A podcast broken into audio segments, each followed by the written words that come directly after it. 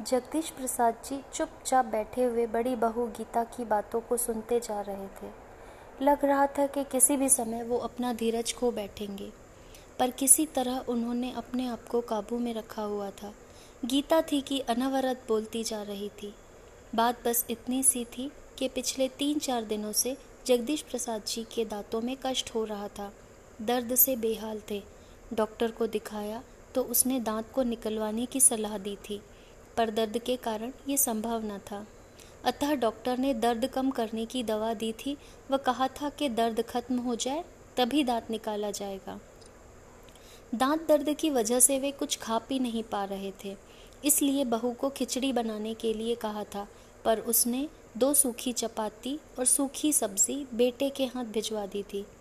जगदीश प्रसाद जी ने थाली को हाथ भी नहीं लगाया और अब बहू गीता ज़ोर ज़ोर से चिल्ला चिल्ला कर बोल रही थी कि जब खाना नहीं होता तो पहले ही बता दिया करो, कितना भी करो, इनके नखरे नहीं खत्म होते। वो ये बात समझने के लिए तैयार ही नहीं थी कि दांत दर्द की वजह से ससुर जी चपाती चबाने में असमर्थ है और गुस्से में थाली उठाकर बाहर चली गई। जगदीश प्रसाद जी ने एक गहरी सांस ली और अपनी छड़ी उठाकर अपने लंगोटिया दोस्त कैलाश नाथ जी के घर की ओर चल दिए। आज उनका दिल बहुत उदास था। अपनी दिवंगत पत्नी की याद उन्हें आने लगी और सड़क के किनारे बने एक बेंच पर वे बैठ गए। अतीत ने तीव्रता के साथ उनकी यादों में प्रवेश किया। जगदीश प्रसाद जी सरकारी कार्यालय में सेवारत थे। उनके तीन बेटे थे, अनिल, सुनील और राजेश। तीनों ही पढ़ने में अच्छे थे। उनकी पत्नी कांता एक कम पढ़ी लिखी लेकिन मेहनती व स्वाभिमानी स्त्री थी, जो कुशलता के साथ उनके घर का संचालन करती थी।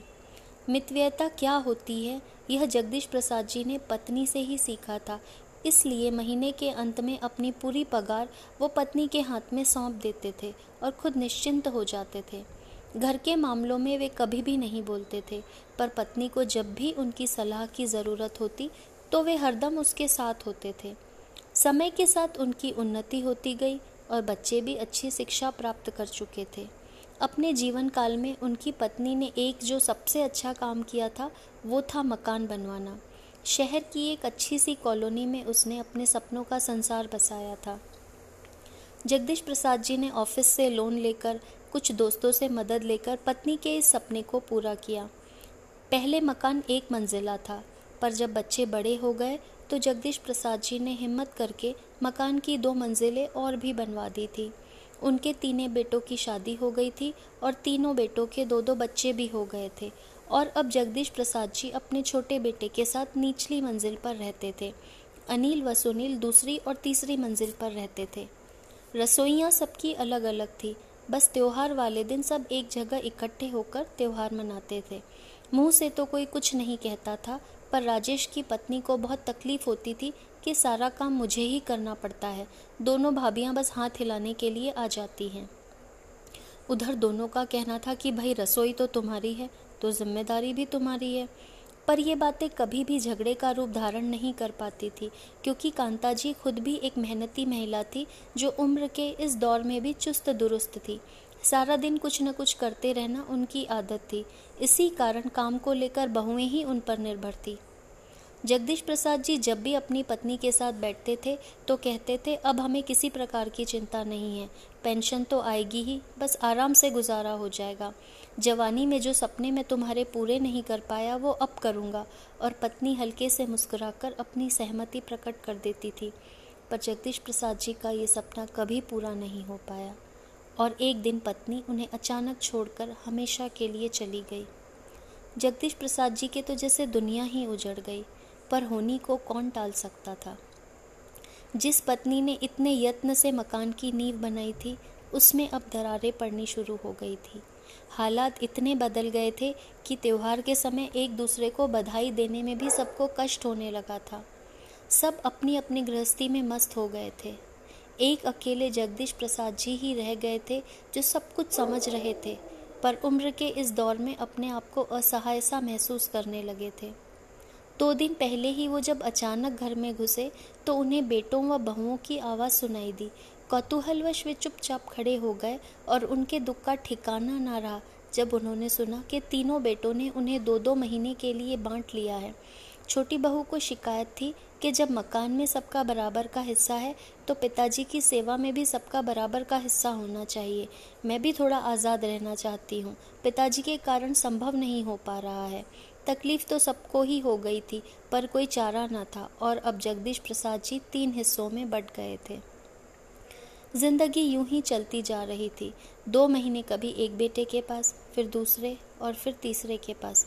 मुसीबत तो तब आती थी जब कभी महीने के अंत में यदि उनकी तबीयत खराब हो जाती तो इलाज यह सोचकर नहीं कराया जाता था कि अब दो चार दिन के बाद दूसरे बेटे के पास तो जाना ही है वो ही इलाज करा देगा। आज जगदीश प्रसाद जी के सब्र का बाँध टूट गया था। दो दिन पहले ही उन्होंने दांत निकलवाया था। उनका दिल कुछ मीठा, कुछ गरम, कुछ नरम खाने का हो रहा था। उन्होंने अपनी मंझली बहू को हलवा बनाने के लिए कहा और अलका का जवाब था, मैं अभी खाली नहीं हूँ, आपको और कुछ सोचता नहीं है। इस उम्र में भी खाने की पड़ी है। दो दिन के बाद मोना के पास जाएँगे तो वहीं खा लेना। मैं किटी पार्टी के लिए लेट हो रही हूँ। और जगदीश प्रसाद जी के सब्र का पैमाना छलक गया। आज तक वो अपने बेटे बहुओं की सब ज्यादतियाँ बर्दाश्त कर रहे थे, पर आज तो हद हो गई थी। आँखें आंसुओं से भर गई और वो कैलाश जी के घर की ओर चल दिए। कैलाश जी उनके बचपन के मित्र थे। शिक्षा प्राप्ति से लेकर सेवानिवृत्ति तक दोनों साथ ही रहे। कैलाश नाथ जी थोड़े व्यवहारिक बुद्धि वाले व्यक्ति थे। वे दिल से नहीं, दिमाग से सोचते थे। उन्होंने अपने दोस्त को कई बार समझाया था कि थोड़ा रौब रखा करो, किस बात की तुम्हें कमी है? मकान अभी तुम्हारे नाम है। बेटे बहू जब भी सिर पर बैठने की कोशिश करे तो धमकी दे दिया करो कि किसी को भी कोई हिस्सा नहीं दूँगा। पर जगदीश प्रसाद जी को ये बात नामंजूर थी।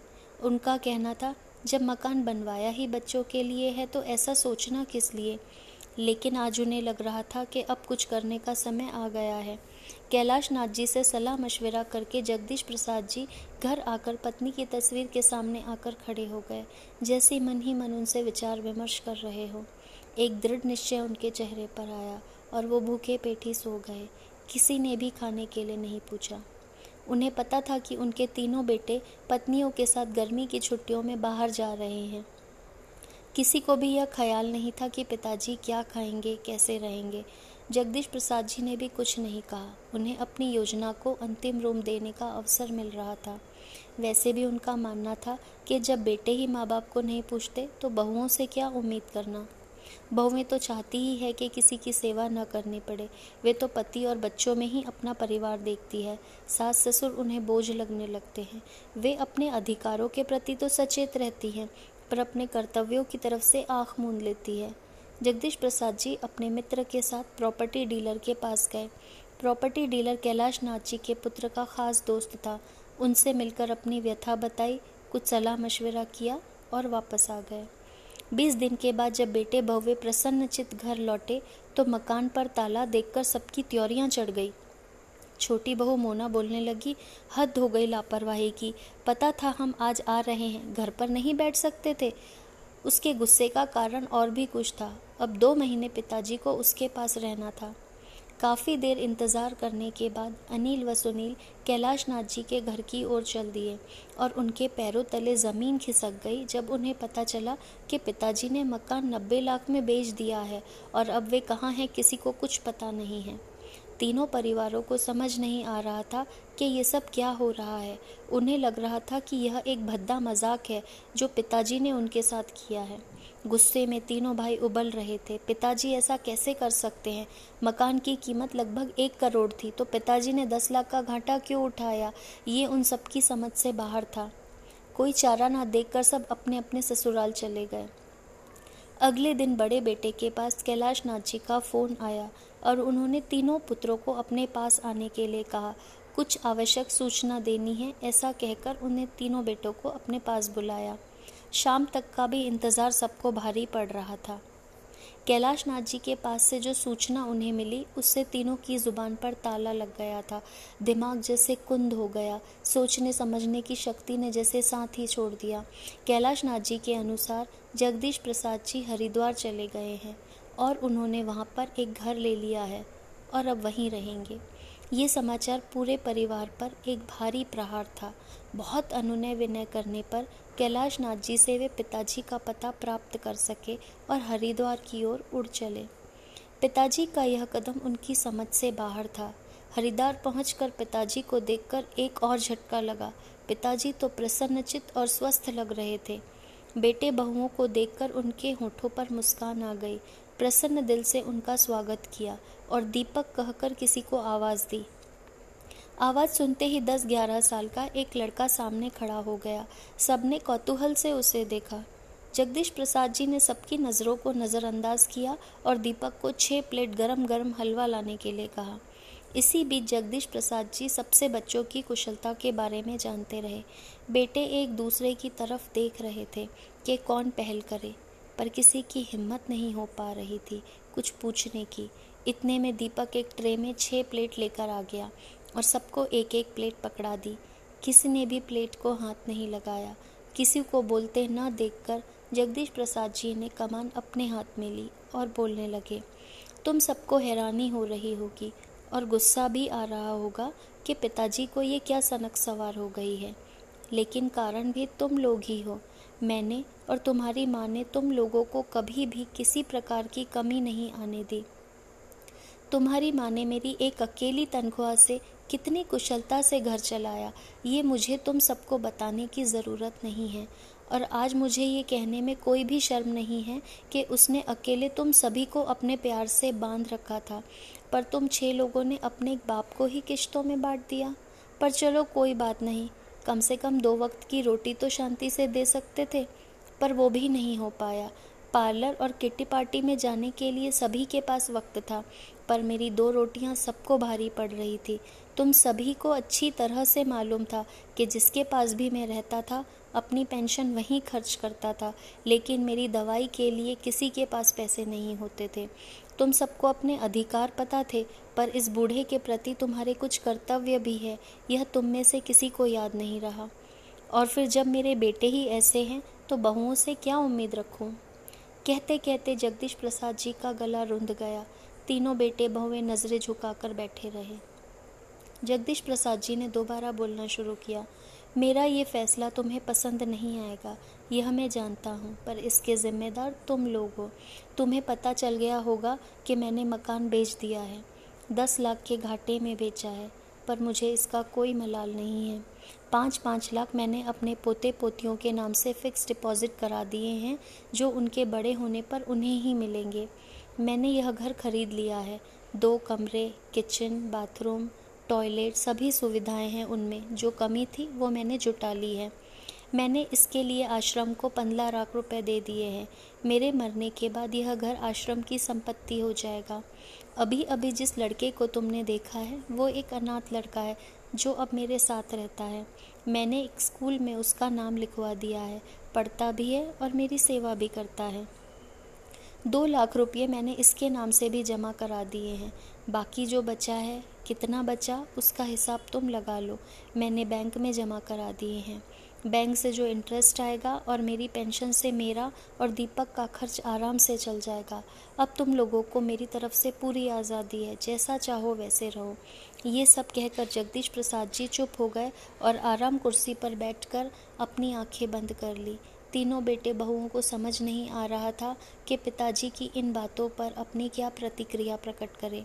और सामने पड़ी हलवे की प्लेट को देखकर अलका सोच रही थी, एक प्लेट हलवे की कीमत बहुत महँगी पड़ी।